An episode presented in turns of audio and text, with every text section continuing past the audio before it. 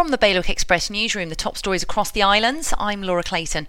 A 40 year old man's going on trial in Jersey accused of raping a woman, which he denies. His trial is likely to take place early next year, and he's been given conditional bail until then.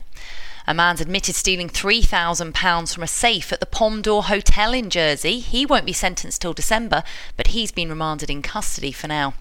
The Vale Parish is warning people in Guernsey that fly tippers will be pursued. The parish websites shared information from the team behind the island's waste strategy after concerns were raised over commercial waste being dumped locally recently. And Elizabeth College is dropping its fencing academy, which will now merge with the other in Guernsey to form a new body.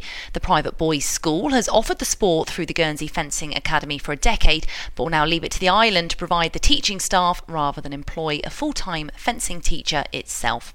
For more on all of today's stories, go to bailiwickexpress.com. Your weather looking mostly sunny today, but highs of just 13 degrees. Bailiwick Radio News, sponsored by IQ.